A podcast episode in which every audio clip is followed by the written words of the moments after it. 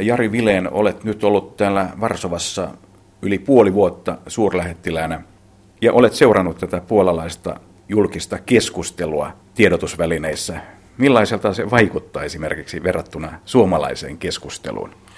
No, tulin tänne Varsovaan Unkarista, jossa seurasin viisi vuotta Suomen suurlähettiläänä poliittista keskustelua siellä ja voi sanoa, että Sinällään sama keski-eurooppalainen perinne jatkuu myös täällä Puolassa ja tarkoitan keski-eurooppalaisella perinteellä sitä, että poliittinen keskustelu on hyvin kärjistynyttä ja hyvin selkeästi vastakkainasetteluun perustuvaa. Ja tämä on hyvin poikkeavaa tietysti siitä kulttuurista, mitä Suomessa olemme ainakin aiemmin tottuneet, jossa me pyrimme hakemaan aika vahvasti konsensusta ja meillä on tiettyjä kansallisia itsestäänselvyyksiä ja kansallisia intressejä, joita emme ole myöskään sitten kiistämässä. Puolan politiikka perustuu vastakkainasetteluun ja se perustuu hyvin vahvaan retoriikan käyttöön ja myös vahvaan persoonallisuuksiin, mutta personalisoitumiseen myös siinä suhteessa. Ja nyt tämä Smolenskin lentoonnettomuus on yksi kulminaatiopiste tai ehkä yksi näistä kärjekkäimmistä kysymyksistä. Sen takia, että se on tietysti kansallinen tragedia, se on osa historiallista kansallista tragediaa, mutta se on myös selkeästi yksi poliittinen peliväline tämän päivän puolalaisessa politiikassa.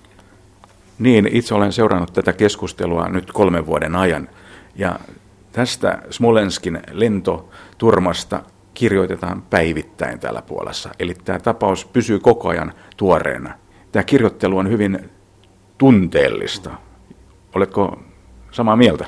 Ehdottomasti siis. Ähm, Minusta se johtuu varmaan siitä, että tässä Smolenskissa tulee niin monikerroksinen osuus puolaisen yhteiskunnan, puolaisen historian, puolaisen mentaliteetin kokonaisuutta. Eli ensinnäkin se, että, että kyseessä on siis Katunin uhrit, toisen maailmansodan uhrit, jotka Neuvostoliitto surmasi ja, joka on yksi osa Puolan traagista historiaa. Ja, ja tragiikka lisääntyy juuri siitä, että nämä Puolan yhteiskunnan keskeiset jäsenet, johtavat jäsenet ja jopa Katunin uhrien omaiset kuolivat nyt sitten matkalla tähän muistotilaisuuteen.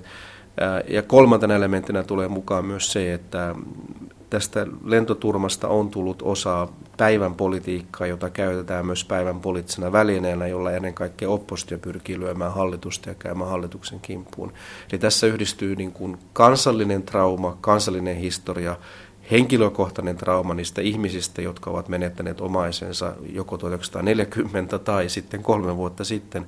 Ja sitten siihen yhdistyy vielä kolmantena kerroksena tämä politiikka ja politiikan tekeminen oikeastaan näiden, näiden historiallisten ja, ja, ja, ja viime vuosien uhrien kautta sitten. Eli, eli tämä on hyvin monikerroksinen, mutta ehkä myös omalta osaltaan kai kuvaavas puolalaiselle yhteiskunnalle, jossa tämän päivän elämää ja tämän päivän toimintaa vaikuttaa niin voimakkaasti Puolan traaginen historia.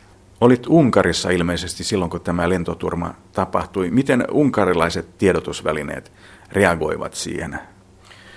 Minusta hyvin neutraalisti kyseessä oli siis tragedia, joka johti valtion päämiehen ja, ja Puolan yhteiskunnan keskeisten vaikutteen menehtymiseen tilaisuudesta tai tilanteessa, jossa olivat mukana menossa muistamaan toisen maailmansodan aikaisia puolalaisia uhreja.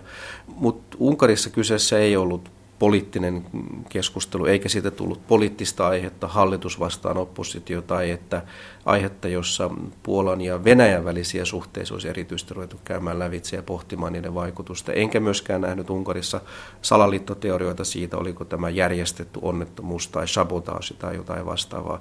Kyllä nämä mausteet minun mielestä enemmäkseni löytyy sitten tältä puolalaista omasta keskustelusta, johon tulee sitten mukaan vielä uutena elementtinä tavallaan Puolan ja, ja Venäjän vaikea historiallinen suhde ja oikeastaan tämänhetkinen kyvyttömyys päästä tästä keskustelusta eteenpäin sitten. Jari Vilen, olet seurannut unkarilaisia ja varmaan seuraat edelleenkin unkarilaisia tiedotusvälineitä ja puolalaisia tiedotusvälineitä, niin mainitsitkin tuossa jo aiemmin, että yhtäläisyyksiä löytyy. Jos täsmentäisit vielä hiukan, että millä tavalla nämä yhtäläisyydet ja mahdolliset eroavaisuudet niin ilmenevät? No minusta yhtäläisyys on kaikkea siinä, että politiikka on tuollakin konfrontatiivista, eli vastakkainasettelun perustuvaa ja myös hyvin voimakkaasti henkilöityvää ja ennen kaikkea johtohenkilöihin henkilöityvää. Ähm, politiikkaa minusta määrittää vähemmän ideologia ja aate ja enemmän persoonat ja persoonallisuuksien käsitykset ja, ja arvot ja, ja ajatukset, mitä on olemassa. Ja, ja tämä on minusta yhdistävä tekijä. Se, mikä tietysti eroaa tässä asiassa on, on, niin kuin sanoin tuossa aiemmin, on se, että Puolassa tämä Smolenskin tragedia liittyy niin voimakkaasti yleiseen historialliseen viitekehykseen, mikä on olemassa. Tämä on se puolalainen erityispiirre. E, en tiedä, onko sopivaa tai soveltuvaa vetää esiin, mutta, mutta itse koen, että, että Smolenskista on, on tullut se kansallinen trauma ja keskustelun aihe, joka valitettavasti tulee varmasti jatkumaan vielä vuosia tai jopa vuosikymmeniä ennen kuin sitä saavutetaan jonkinlainen yhteinen tasapaino. Ja tasapaino tuskin voidaan saavuttaa ilman, että, että siinä samassa yhteydessä pystytään rakentamaan myös, myös toimivampi, keskustelevampi ja toisiansa arvostavampi suhde ennen kaikkea Venäjän suhteen. Meillä Suomessa, niin kuin sanon esimerkkinä, voisi ehkä käyttää meidän keskustelua kansalaissodastamme. Meillä meni 90 vuotta että me olemme voineet minusta enemmän tai vähemmän objektiivisesti pohtia eri osapuolten motiiveja, toimintaa, tapaa, ja ilman, että me joudumme aina laittamaan siihen jonkinlaisen ideologisen vastakkainasettelun toiseen suuntaan tai toiseen. Jos nyt hieman vaihdetaan aihetta, niin Puolahan on tunnettu siitä, että tämä on ollut erittäin tällainen euro- ja EU-myönteinen maa. Nyt tämä tilanne julkisen keskustelun perusteella on kuitenkin muuttumassa. Jari Vilen, oletko havainnut saman asian? No, Puola edelleenkin ja tulee varmasti olemaan jatkossakin erityisen Eurooppa-myönteinen maa. Minusta Puolan kansan enemmistön tahto on hyvin selvä. Se haluaa olla osa Euroopan unionia, se haluaa olla entistä keskeisempi osa Euroopan unionia. Poliittisen johdon tavoite on, on täysin selvä. Puolan, Puola hakee johtoroolia, vahvaa asemaa Euroopassa yhdessä rinnan Saksan, Ranskan ja Iso-Britannian kanssa. Ja minun mielestäni tämä rooli ja asema myös heille kuuluu, ja he tekevät määrätysti työtä sen eteen, että he myös lunastavat tämän asemansa. Ja yksi osa tätä muun muassa on alkava poliittinen keskustelu Puolan eurojäsenyydestä, joka tulee minusta olemaan seuraava suuri kulminaatiopiste Puolan Eurooppa-politiikassa, mutta voisi sanoa myös puolalaisessa ulkopolitiikassa kokonaisuudessansa. Ähm, minusta tämä on, on selvää. Se, mikä tällä hetkellä tulee varmaan vaikuttamaan lähiviikkoina, kuukausina ja vuosina 2014-2015, on ennen kaikkea keskustelu eurojäsenyydestä. Puola on sitoutunut eurojäseneksi, mutta nykyinen euron kriisi on johtamassa tietysti siihen, että, että se antaa myös mahdollisuuden monenlaisiin muihin spekulaatioihin.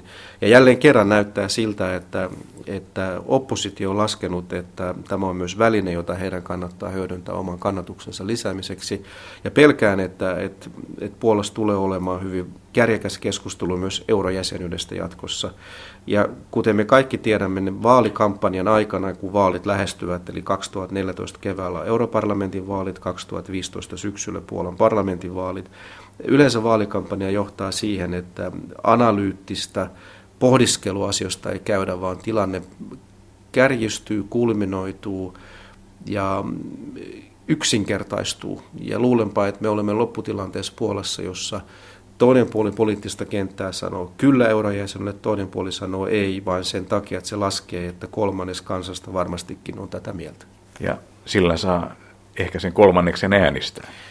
Tämä menee juuri tähän, eli, eli kolmannes äänisaalista voi johtaa siihen, että se johtaa myös hallituksen vaihtoon, vaihtoon puolessa. Eli, eli eurojäsenyydestä tulee yksi, voisiko tämä hyvä suomalainen ilmaisu, pelin politiikan välineistä sitten.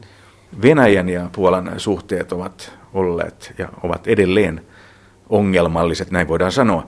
Mutta myös suhteet Saksaan ovat aika ajoin yhä edelleen jollain tavalla jännitteiset.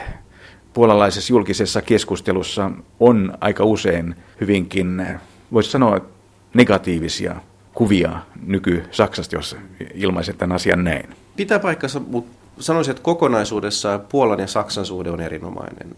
Puola tietää, että Saksa on sen vahva tukija ja myös Saksa näkee Puolan keskeisenä yhteistyökumppanina itsellensä Euro- Euroopassa ja Euroopan erityisesti. Taloudellisesti maat ovat erittäin voimakkaasti keskinäisessä riippuvaisia. Puolan viennistä 25 prosenttia menee Saksaan. Saksalaiset ovat keskeisiä investoijia täällä. Ja uskon, että myös henkilötasolla tämä suhde on erinomainen. Nuorisovaihtoa on miljoonia vuosittain ja molemmat osapuolet, molemmat maat ovat tehneet määrätietoisesti työtä suhteiden rakentamiseksi ja kohentamiseksi. Ja myös poliittisella tasolla esimerkiksi pääministeri Tuskin ja liittokansleri Merkelin suhde on, on kaikkien havaintojen perusteella erittäin tiivis ja lämmin ja jopa, jopa henkilökohtainen. Ähm, se ei poista sitä tosiasiaa, että valtaviran alapuolella kulkea on jotakin muitakin trendejä. Ja johtuen juuri toisen maailmansodan pitkästä varjosta ja, ja, ja tragediasta, on selvää, että aina silloin tällöin tulee yksittäisiä heittoja, jotka sitten varjostavat tätä toimintaa ja jo, jolla on, on oma ikävä sävynsä, mutta en näe, että sillä olisi kokonaisvaikutusta Saksan ja Puolan suhteeseen.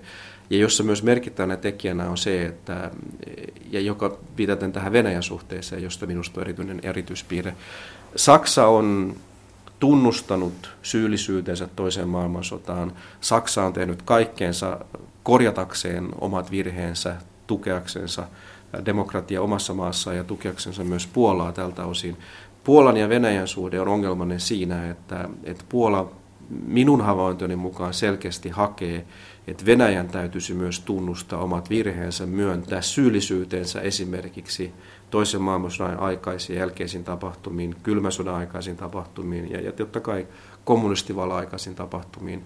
Ja kuten me kaikki tiedämme, Venäjällä tämän kaltainen historian tulkinta tänä päivänä näyttää olevan mahdoton tilanne, jolloin Puolen ja Venäjän suhteen erityisongelma on se, että tietyt perus lähtökohdat eivät voi toteutua ja, ja niistä ylipääseminen molemmien osapuolen kannalta on ollut selkeästi vaikea, vaikka käytännön tasolla kaupassa ja muussa minusta Puolan ja Venäjän suhde toimii hyvin, mutta tämä perusjännite siitä, uskaltaisinko sanoa näin, syyllisyyden tunnustamisesta – ei selkeästikään ole Puolan ja Venäjän suhteen toteutunut samalla tavalla kuin Puolan ja Saksan suhteen. Hieman palaisin tuohon Saksaan vielä. Eilen itse asiassa ostin viikkolehden, en ole ennättänyt sitä vielä lukemaan, mutta tuota, siinä viikkolehden kannessa on kuva Saksan liittokansleri Merkelistä ja hän on siinä keskitysleirivangin puvussa ja tota, siinä lukee, että muistaakseni saksalaiset väärentävät nyt historiansa tai jotain tällaista. En muista ihan tarkkaan sitä otsikkoa. Nämä ovat yksi osa sitä provokatiivista keskustelua ja uutisointia, joka, joka ajo, ajoittain tapahtuu ja mikä on olemassa. Mutta sitä tapahtuu jokaisessa maassa. Myös meillä Suomessa uutiset ovat joskus tarkoitushakuisen skandaalin omaisia ja, ja niin edelleen. Ja niin kuin sanottu, on olemassa omat historiat perinteessä. Jos meillä Euroopassa – me kuulemme historiassa keskiaikaan, niin saati sitten toiseen maailmansotaan, joka kuitenkin on kohtuullisen lähellä meidän lähiaikaa ja se, se vaikutuksiin tähän keskusteluun. Ja, ja niin kuin sanottu, en näe, että tämä perussuhde olisi muuttumassa ja huonontumassa missään suhteessa. Pikemminkin päinvastoin, mitä enemmän uusi sukupolvi elää yhteisessä Euroopassamme yhteisten arvojen kanssa ja työskentelee niin tiivisti kuin me teemme tänä päivänä, uskon, että tämä, tämä kehitys kulkee aikanaan tietyn, tietyn kulminaatiopisteeseen, kun aika on kulunut tarpeeksi. Suomihan ei ole mitenkään keskeisessä roolissa puolalaisissa tiedotusvälineissä. Aina silloin tällöin on jotain juttuja. Suomesta hiljattain muuten oli eh, sellainenkin juttu, jossa eh, olit itse mukana. Se koski näitä Suomi-taloja, joita rakennettiin tänne sodan jälkeen, sota, tai ne tuli Neuvostoliiton kautta ilmeisesti sotakorvauksena. Jari Vilen, miten paljon eh, sinun mielestäsi Puolassa seurataan Suomea? Puolassa seurataan Suomea vähän. Se on tunnustettava tosiasia. Olisin hyvin ilahtunut, jos Suomi olisi paljon enemmän puolalaisissa tiedotusvälineissä ja uutisissa esille. Ja tulemme ja teemme määrätysti työtä suurlähetystössä koko ajan sen eteen, että voisimme valistaa entistä enemmän puolalaisia ja puolalaisia tiedotusvälineitä Suomesta ja Suomen erityispiirteistä. Ja uskon, että me, me olemme etenemässä hyvin. Meidän yhteytemme Puolaan tänä päivänä on ehkä tiiviimpää kuin koskaan aikaisemmin. Ähm, tässä tietysti yhdistävänä tekijänä on meidän yhteinen EU-jäsenyytemme, mutta myös se, että, että EUn sisäinen kehitys on johtamassa siihen, että yhteys Itämeren valtioiden ympärillä tiivistyy entisestään. Itse näen, että tämän EUn sisäisessä kriisissä ja myllerryksessä, mitä on käynnissä, joka johtuu tästä eurokriisistä, EUn painopiste on siirtymässä selkeästi pohjoista kohden. Tosiasia nimittäin on se, että tämän Itämeren alueen valtiot, Baltian maat, Puola, Saksa, Pohjoismaat mukaan lukien, ovat tänä päivänä EUn vauraampia, vakaimpia, kilpailukykyisimpiä valtioita ja todennäköisesti myös EUn tulevan, tulevan ja alkavan talouskehityksen vetureita. Puolan talous kasvaa ja on kasvanut viimeisen 20 vuoden aikana. Saksan talous on se keskeinen veturi. Me olemme niitä vetureita, mitä Euroopan unioni tarvitsee tänä päivänä. Ja myös meillä Suomella on oma roolimme tässä kokonaisuudessa. Ja me pyrimme rakentamaan Suomi-tarinaa, Suomi-kuvaa määrätysti Puolassa juuri meidän omien menestykstemme kautta, jossa meidän talousmenestys, tänä päivänä myös meidän menestyksekäs eurojäsenyytemme on yksi keskeinen tekijä. Ja totta kai teollisuuden osalta meidän, meidän keskeiset toimijat, jotka tänäkin päivänä täällä on olemassa, täällä vihitään muun muassa Stura on uusi paperitehdas, meidän Fortum-yhtiö on keskeinen toimija täällä. Ja yksityiskohti, jota harva tietää, on se Sanoma on Puolan suurin oppikirjakustantaja. Me olemme puolalaisessa yhteiskunnassa tiivisti, vahvasti mukana, mutta meidän täytyy hakea tätä roolimme vielä entistä enemmän. Ja me rakennamme tarinaa Suomesta, joka perustuu historiaan ja tähän päivään ja myös tulevaisuuteen. Marsalkka Mannerheim on yksi tekijöistä, jotka on keskeinen osa suomalaisen tarinan kertomisessa. Ja joka vuosi tuossa joulukuun tuntamassa ilmestyy myös tuolta Lapista minun kotipaikkakunnalta eräs joulupukki, joka tulee kertomaan suomalaista tarinaa myös, myös omalta osaltamme. Eli, eli me, me pyrimme koko ajan tekemään ja uskomme myös, että että meidän viestimme kuullaan entistä paremmin. Ja me rakennamme nyt hyvin määrätystä verkkoa tänne, tänne Puolaan suomalaisuuden tunnettavuuden lisäämiseksi ja vahvistamiseksi. Ja yksi osa sitä muun muassa on se, että me rakennamme uutta kunniakonsuliverkostoa tänne. Ja, ja se etenee nyt erittäin hyvin ja, ja uskon, että siitä tulee myös oma, oma vaikutuksensa pitkäjänteisesti Suomi-kuvan puolesta. Puolallahan ei ollut mitään ongelmia liittyä esimerkiksi NATOon. Täällä jopa vanhat kommunistit kampanjoivat Puolan NATO-jäsenyyden puolesta. Esimerkiksi kenraali Jaruselski teki sitä hyvin näkyvästi 90-luvulla. Kun olet keskustellut täällä puolalaisten ihmisten viranomaisten kanssa, onko tämä NATO-jäsenyys tullut koskaan keskusteluissa esillä, Jari Vilen?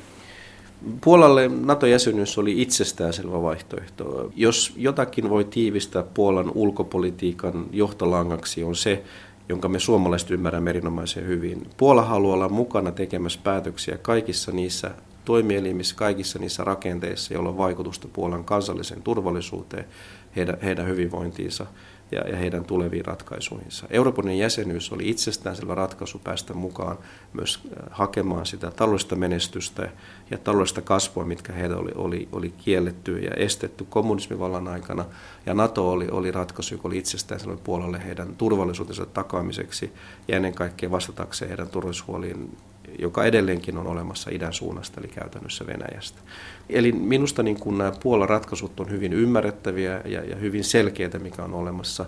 Ja toisaalta kun me käymme keskustelua Suomen roolista myös ja ymmärtävät hyvin meidän Suomen omat ratkaisumme, myös meidän omat turvallisuuspoliittiset ratkaisumme perustuu meidän historiallisiin kokemuksiimme ja, ja sen kautta olevaa ratkaisua, jota olemme tehneet siten. Puola on vahva NATO-kumppani, Puola tulee olemaan myös vahva NATO-kumppani. Hyvin usein keskustelussa nousee esille se, että onko tulevaisuudessa jopa Naton pääsihteeri Puolasta, nimi erikseen mainitsematta. Eli, eli, eli Puola tulee olemaan ja myös Puolan sotilaallinen mahti Naton sisällä tulee kasvamaan entisestään. Puola on niitä harvoja valtioita Euroopassa, jossa puolustusmäärärahat on sidottu perustuslakiin ja lakisääteiseksi suuruudeksi. Ja niin kauan kuin talous kasvaa, kasvaa koko ajan myös puolustusmäärärahojen osuus. Ja Puola on niitä harvoja eurooppalaisia valtioita, jossa poliitikot voivat ostaa kannatusta kertomalla sijoituksestaan puolustukseen esimerkiksi pääministeri Tusk kykenee menemään Danskiin kertomaan, että ovat päättäneet sijoittaa 200 miljoonaa euroa meritorjuntaohjuksiin. Minun on vaikea nähdä melkeinpä missään muussa eurooppalaisessa valtiossa, jossa poliitikko voi ottaa ja odottaa saavansa lisää kansansuosiota sijoittamalla puolustusmäärärahoihin tai turvallisuuteen sinällänsä. Eli Puolassa turvallisuus tulee jälleen kerran tästä historian taustasta ja historian vaikutuksesta ei enää koskaan tilannetta, jossa meidän ylitsemme tehdään päätöksiä, ei enää koskaan tilaisuutta, jossa me itsemme kykenisi puolustamaan itseämme. Ja, ja tämä niin kuin ideologia kulkee kattavasti lävitse koko yhteiskunnan ylitse kaikkien puoluerajojen, niin kuin itsekin tässä totesit. Eli on olemassa myös asioita, joissa Puolassa on olemassa äärettömän vahva kansallinen konsensus, ja NATO ja, ja vahva kansallinen puolustus on yksi osa niistä. Se on aivan totta. Itse olen kyllä havainnut sen, että kun olen keskustellut puolalaisten kanssa, he ovat joskus ihmetelleet sitä, että ei Suomi ole mukana Natossa, koska jokaisella puolalaisella kuitenkin on kartta kotona. Totta kai Puola lähtee omista lähtökohdista ja on katsonut, että NATO on heille ratkaisunsa ja niin kuin sanottu, heidän johtopäätöksensä logiikkaansa on hyvin samasta kuin meillä Suomessakin. Meidänhän keskeiset ratkaisut EU-jäsenyydestä liittyvät juuri siihen, että meidän täytyy olla mukana kaikissa niissä toimielimissä, jotka koskettavat meidän tulevaisuuttamme, hyvinvointiamme ja turvallisuuttamme. Naton osalta meidän valtiojohtomme päätös on ollut se, että, että me rakennamme tiiviittä kumppanuutta Naton kanssa, toimimme tiivisti yhteydessä heidän kanssaan, mutta emme hae itse jäsenyyttä sotilasliitossa ja, ja rakennamme sen sijaan oman vahvan kansallisen puolustuksen perusteella. Ja tämä on, on tietysti se kanta, mitä minä suurlähettänä täällä myös tulee omalta osaltani edustamaan. Kun Suomessa keskustellaan tästä EU-mahdollisesta puolustusmekanismista. Miten paljon tästä asiasta keskustellaan täällä Puolassa vai onko Puola aivan täysin NATO-maa siinä mielessä? Ei ole. Olet ihan oikeassa siinä, että, että NATO elää myös omaa kehityskulkuansa, johon liittyy myös Yhdysvaltojen selkeä ja määrätietoinen painopisteen siirtäminen Aasian ja, ja Tyynemeren valtameren alueelle – ja sen sijaan Yhdysvaltain läsnäolo Euroopassa supistuu fyysisesti. Totta kai turvatakuut ja, ja kokonaisturvallisuus tulee varmastikin säilymään. Ja Puola on yksi niistä aktiivisimmista valtioista myös EUn sisällä, joka pyrkii vahvistamaan EUn omaa ulko- ja turvallisuuspolitiikkaa ja siihen liittyviä jopa rakenteita. Ja, ja tämä on keskustelu, mitä Suomi myös omalta osaltaan käy säännöllisesti Puolan kanssa. Ehkä pieni kiinnostava esimerkki on, on se, että tässä tämän vuoden helmikuussa ää, tuolla Danskissa rannikkokaupungissa pidettiin Visegrad-maiden eli Puolan, Tsekin, Slovakian, Unkarin sekä Pohjoismaiden ja Baltian maiden ulkoministerien yhteinen kokous, josta ensimmäistä kertaa keskusteltiin myös näiden valtioiden yhteistä turvallisuuspolitiikan näkemyksistä Euroopan unionin sisällä. Eli me elämme kyllä muutoksessa ja elämme tilanteessa, jossa, jossa etsitään uusia rakenteita ja uutta tapaa toimia, jossa yhtenä osuutena on, niin kuin sanottu, Yhdysvaltain politiikan muutos, mutta toinen hyvin, hyvin konkreettinen piiska on olemassa myös taloudelliset tarpeet ja, ja perusteet. Puolustus on entistä kalliimpaa, entistä haastavampaa, jolle haetaan selkeästi entistä tiivimpää yhteistoimintaa. Ja uskon, että tämä kehitys kulkee askel askeleelta eteenpäin ja myös meidän Puolan ja Suomen turvallisuuspoliittinen yhteistyö tulee omalta osaltaan tiivistymään tämän kehityksen muuta. Mehän olemme vaan yhtenä esimerkkinä mainitaksemme Suomen historian suurin puolustusvälineteollisuuskauppahan on tehty Puolaan juuri, joka koskee Patrian näitä panssariajoneuvoja, jotka, jotka Puolan armeija on ostanut, jota he käyttävät tänäkin päivänä muun muassa Afganistanissa. Eli meillä on olemassa jo, voisiko näin sanoa, jalka oven välissä hyvin vahvasti puola, puolalaisessakin turvallisuuspoliittisessa ympäristössä. Puolahan on myös Itämeren maa, kuten Suomikin, ja paljon keskustellaan tästä Itämeren suojelusta, koska Itämeri on, kuten tiedetään, erittäin haavoittuvainen. Miten paljon täällä Puolassa tästä asiasta sinun mielestäsi puhutaan julkisessa sanassa, Jari Vilen? Julkisessa sanassa ehkä vähän vähemmän, mutta Puola on hyvin tietoinen Itämeren haasteista ja, ja Puola on osallistunut aktiivisesti niihin prosesseihin, mitä meillä on käynnissä. Muun muassa nyt Tuoreenhan on Pietarissa juuri pidetty Baltic Sea Action Summit, jossa Puolan varapääministeri Pihocinski oli edustamassa Puolaa. Ja meidän toiveissa on se, että Puola tulisi itse asiassa isännöimään seuraavan keskeisen korkean tason Itämerikokouksen täällä Puolassa vuonna 2015. Eli Puola on kyllä vahvasti mukana ja, ja ennen kaikkea Puolan maataloushan on yksi näistä keskeistä haasteista, mikä meillä on olemassa koko Itämeren puhtauden osalta. Ja, ja kaikki, mitä, mitä me olemme nähneet, kuulleet ja kokeneet täällä kertoo sen, että Puola ottaa tämän haasteen hyvin vakavasti. Ja pääministeri Tuskan vihkin virallisesti myös Varsovan ja yhden Euroopan suurimmista vedenpuhdistamislaitosta, eli Chaikan, joka on maksanut yli miljardi euroa sitä investointia ei nyt voi sanoa kovinkaan pieneksi investoinniksi tulevan puhtaan vesistön ja, ja, ja Itä, Itämeren suhteen. Eli kyllä Puola tekee oman osuutensa ja, ja roolinsa tässä kokonaisuudessa. Se, mikä puolalainen maustetta erityispiiri on olemassa, Puola on yksi haastavimmista EU-kumppaneista, joka koskee yleensä ilmastopolitiikkaa, koska Puola kokee puolestaan ongelmaksi sen, että EUn yhteiset ilmastopäätökset ovat johtamassa siihen, että ne rajaisivat estäisivät ja vaikeuttaisivat Puolan talouskasvua. Ja talouskasvun ylläpitäminen ja tämän elintasokuilun kurominen umpeen muun Länsi-Euroopan kanssa on puolalaisessa yhteiskunnassa kaikkein tärkein keskeisin arvo ja tavoite. Ja sen takia luulen, että, että kyllä ilmastopolitiikan osalta Puolan ja EUn, muun EUn jännitteet tulevat vielä säilymään tässä tulevaisuudessakin. Puolassahan keskustellaan myös paljon tästä Euroopan unionin yhteisestä energiapolitiikasta. Jari Vilen, miten sinä olet kokenut tämän asian? Onko tämä ollut paljon esillä keskusteluissa täällä? Energiapolitiikan seuraaminen ja, ja, ja siitä raportoiminen, mutta myös vaikuttaminen on yksi kaikkein keskeisimpiä aiheita, mitä suurlähetystössä on olemassa. Puola on keskeinen toimija myös eurooppalaisessa energiapolitiikassa. Puola on myös maantieteellisesti alue, jonka kautta Euroopan energiaverkostot kulkevat etelästä pohjoiseen ja lännestä itään.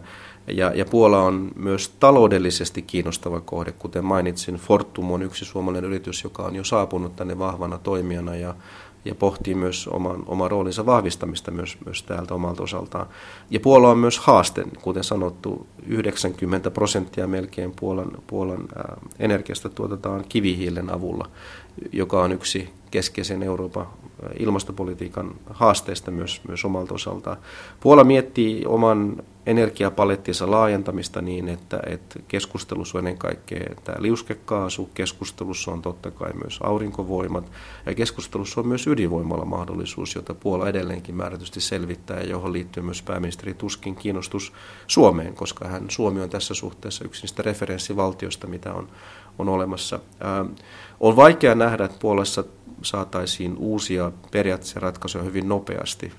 Ja energiapolitiikka on siinä suhteessa haastavaa, että kaikki päätökset vievät aikaa ja näiden päätöksen vaikutukset vievät vielä entistä enemmän aikaa. Mutta oletan, että myös Puolassa tullaan tulevaisuudessa tekemään merkittäviä isoja energiapäätöksiä, jossa on tarkoituksena juuri energiasektorin monipuolistaminen. Siinä teknologia ja sen kehitysnopeus on yksi keskeinen tekijä. Jos ja kun liuskekausta tulee yksi aito vaihtoehto, silloin vaikutus paitsi Puolan koko energiapolitiikkaan, uskon, että sillä on vaikutus koko eurooppalaiseen energiapolitiikkaan, koska se johtaa muun muassa siihen, että, että kaasun toimitustarve Venäjältä Euroopan unionin sisälle tulee muuttumaan dramaattisesti toisen näköiseksi.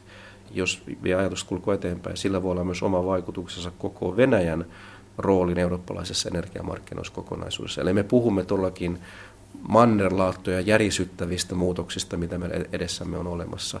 Ja ydinvoima tietysti omalta osaltaan energiakentän monipuolistamisen kannalta on yksi keskeinen asia, jossa Puolassa on olemassa myönteinen kanta, mutta mut kysymys riippuu paljon siitä, onko se taloudellisesti kannattava vielä tässä vaiheessa, tai siinä vaiheessa, kun Puola on valmis tekemään lopulliset päätökset. Jari Vileen, kun olet ollut täällä nyt suurlähettilänä runsaat puoli vuotta ja puhuit tuossa aikaisemmin muuten tuosta Suomi-kuvasta niin- ja mainitsit joulupukit ja tällaiset asiat, niin kuuluuko tähän Suomi-kuvaan Puolassa jotain muutakin?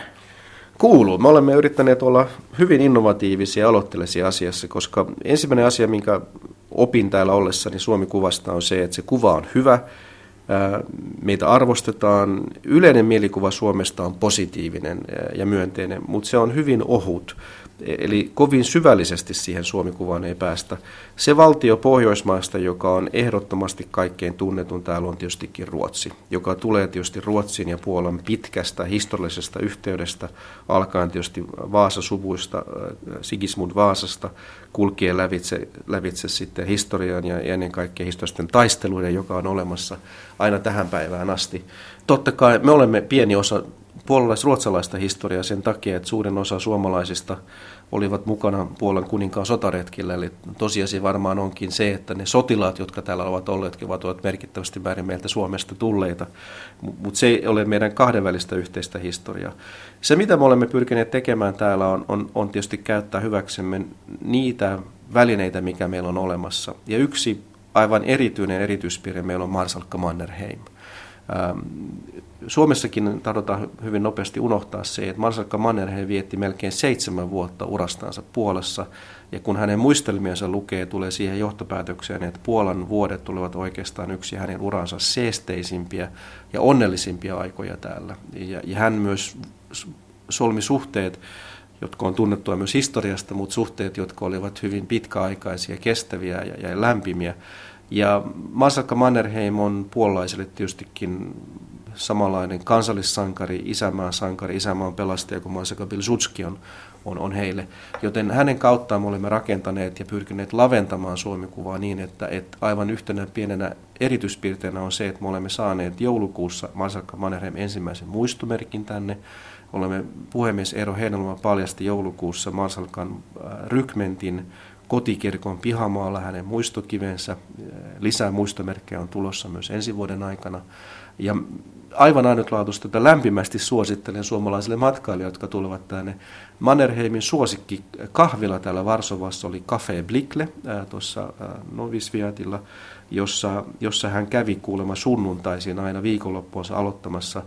Ja myös joulukuussa viime vuonna me pääsimme sovi, so, sopimukseen tämän kahvilan onko se nyt seitsemännen polven yrittäjä, joka on olemassa jo, että Marsalkka Mannerheimin aamiainen palautettiin kahvilan ruokalistaan. Eli käykää kysymässä Marsalkan munakasta, pääsette maistamaan pienen palan Mannerheimin aikaista elämää täällä. Ja sen lisäksi, kuten mainitsit alussa, Suomi-talot ovat ainutlaatuinen osuus meidän kahdenvälistä suhdetta. Toisen maailmansodan jälkeen Suomi rakensi peruspuutaloja, jotka annettiin Neuvostoliittoon sotakorvauksena jotka, jotka sitten osa, noin 500 kappaletta yhteensä, siirtyy tänne Puolaan neuvoston lahjoituksena. Ja niistä viimeisimmät ovat tässä meidän suurlähetystön naapurissa, Puolan parlamentin Seimin vieressä, noin 26 kappaletta taloja. Ja me olemme nyt kaupungin kanssa solmimassa virallisen sopimuksen siitä, että käynnistämme yhteisen projektin osan näiden talojen suojelemisesta yhteistä käyttöä varten. Ne rakennetaan Suomi-museo, Toivomme saavamme sinne suomalais-virolaisen kulttuurikeskuksen. Sinne siirtyy Puola-Suomi-seura ja muita kansalaisjärjestöjä, jolloin keskelle Varsovaa syntyy pieni suomalaiskeskittymä, joka toivottavasti vetää puoleensa matkailijoita niin läheltä kuin kaukaa. Ja se on täysin ainutlaatuinen elementti, mikä meillä on olemassa. Ja me olemme hyvin avoimia kaikessa suhteessa. Ehkä ihan viimeisenä elementtinä, joka palaa takaisin tähän Smolenskiin ja Katyniin, on se, että myös meidän Suomenkin historiassa on yksi pieni erityispiirre, jota, jota harvemmat tuntevat.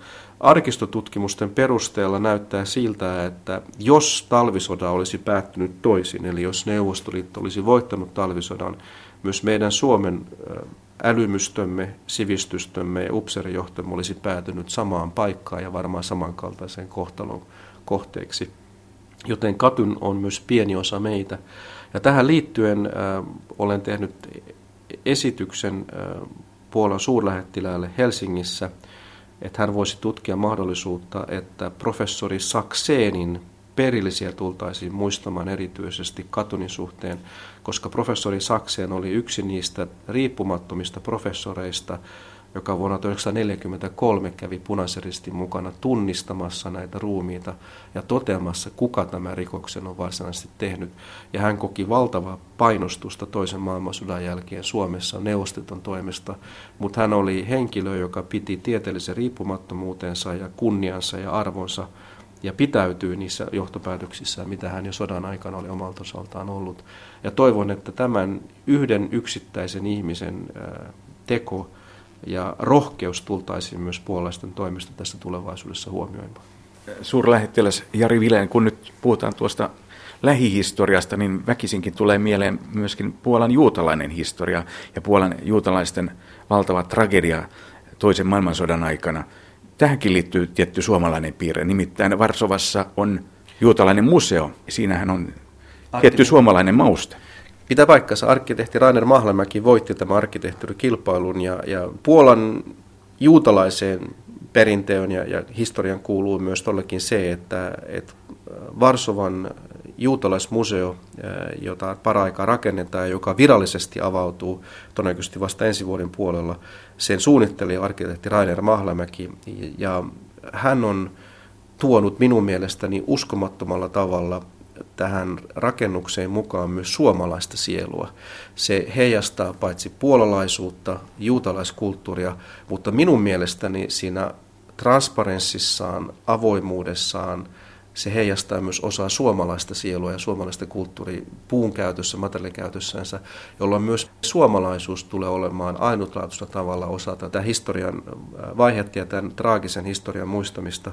Mutta myös toisella tavalla me suomalaiset olemme myös tukemassa äh, ja vahvistamassa tämän historian säilymisen ja tämän varoituksen säilymistä siinä, että ilokseni Suomen hallitus teki viime vuoden lopulla päätöksen siitä, että Suomi on nyt yksi niistä valtioista, joka myös osallistuu Auschwitzin keskitysleirin museon säilyttämiseen ja ylläpitämiseen, joka kerää nyt paraikaa varoja sitä varten, että nämä muistomerkit voitaisiin säilyä ja kunnostaa siten, että ne säilyisivät ikuisesti varoituksena ihmiskunnalle niistä teoista, mitä toivottavasti koskaan enää ei tule tapahtumaan.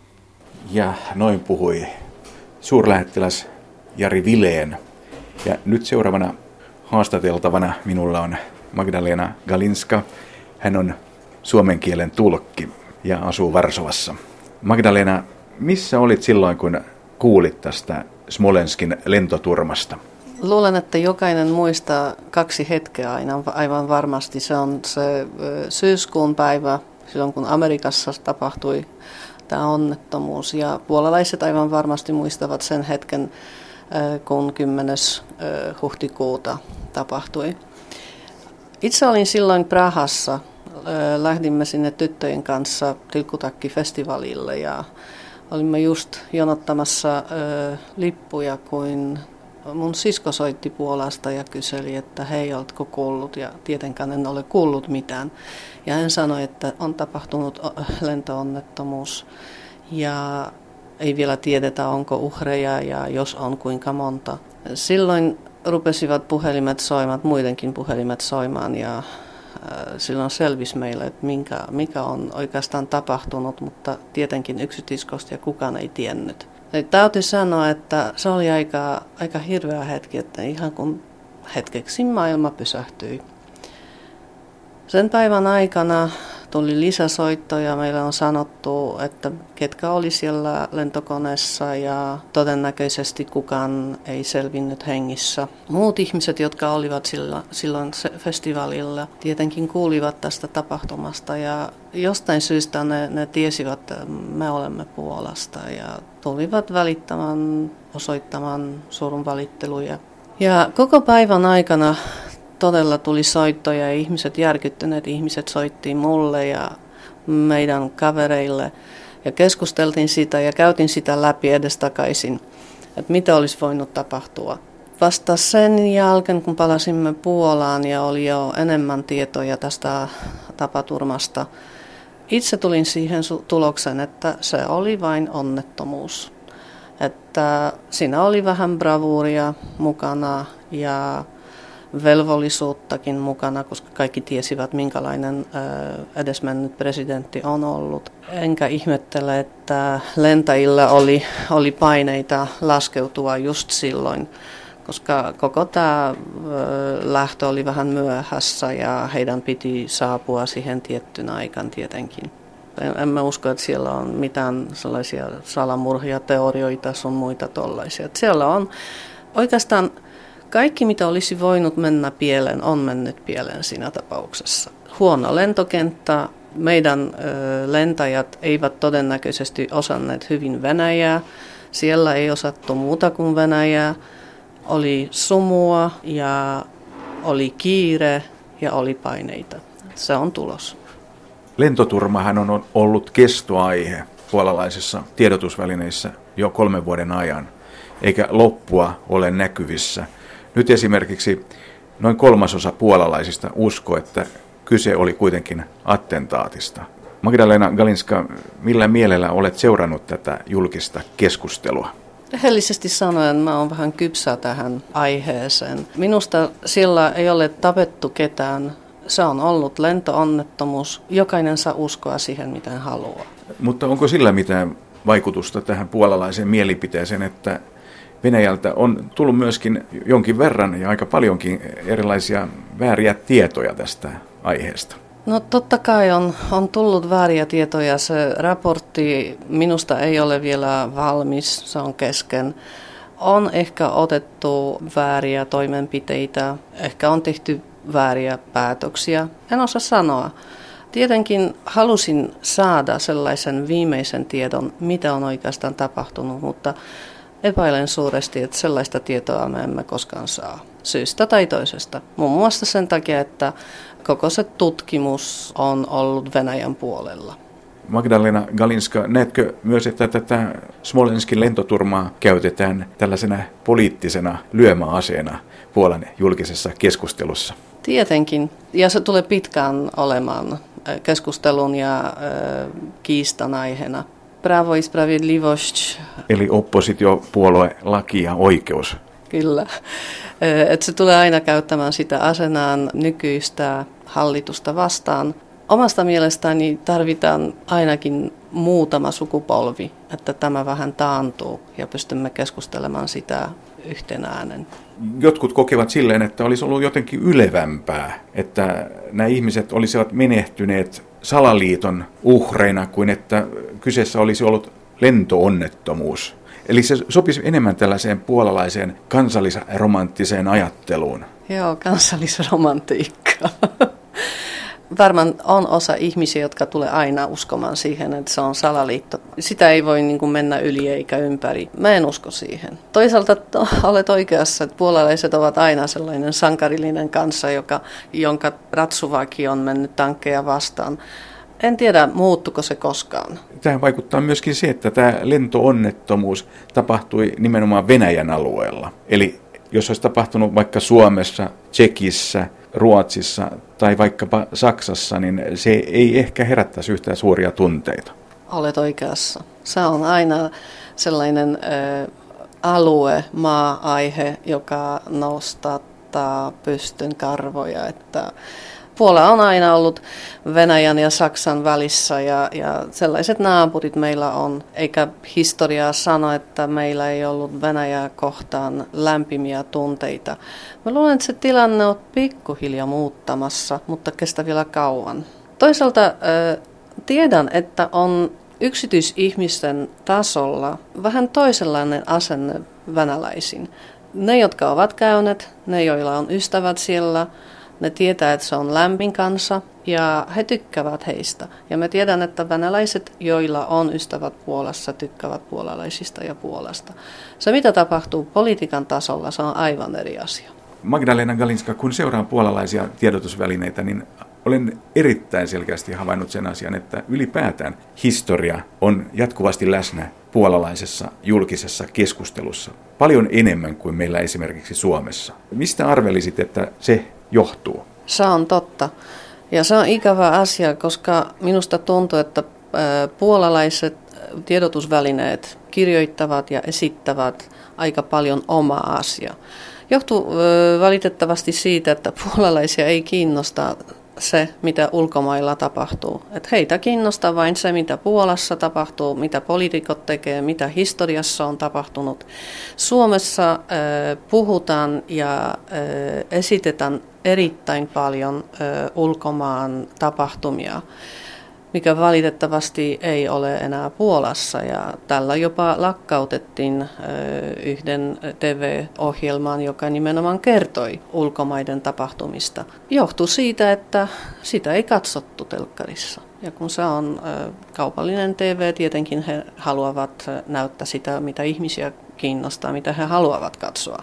Ja se ei valitettavasti ole ulkomaat enää. Onko siis puolalainen julkinen keskustelu jollain tavalla hyvin voimakkaasti mielestäsi Puola keskeistä? On. En tiedä mistä se johtuu, mutta sen huomaa aika helposti. Jos jotkut maat pääsevät otsikoille, se on meidän naapurit, eli Saksa ja Venäjä, kenties Kreikka, Kypros ja Portugali, koska siellä on kriisi, ja tietenkin Yhdysvallat. Suomi, niin paljon kuin pidän Suomesta, ikävä kyllä se ei usein pääse otsikoille – Suomessa eletään hyvin, ihmiset ovat onnellisia. Jos joku asia on päässyt otsikoille, se on tietenkin se, mitä Nokiassa on tapahtunut. Sitä, sitä on ollut aika paljon puolellisissa tiedotusvälineissä. No tietenkin joulupukista kirjoitetaan myöskin, kun se vierailee Puolassa. Pohjoismaista Ruotsi, josta eniten ehkä, mutta ei, ei siitäkään järin paljon. Se on totta ja huolimattakaan siitä, että Puolan tiedotustoimistolla on Tukholmassa oma kirjeenvaihtaja, se ei takaa, että Ruotsista kirjoitetaan paljon enemmän.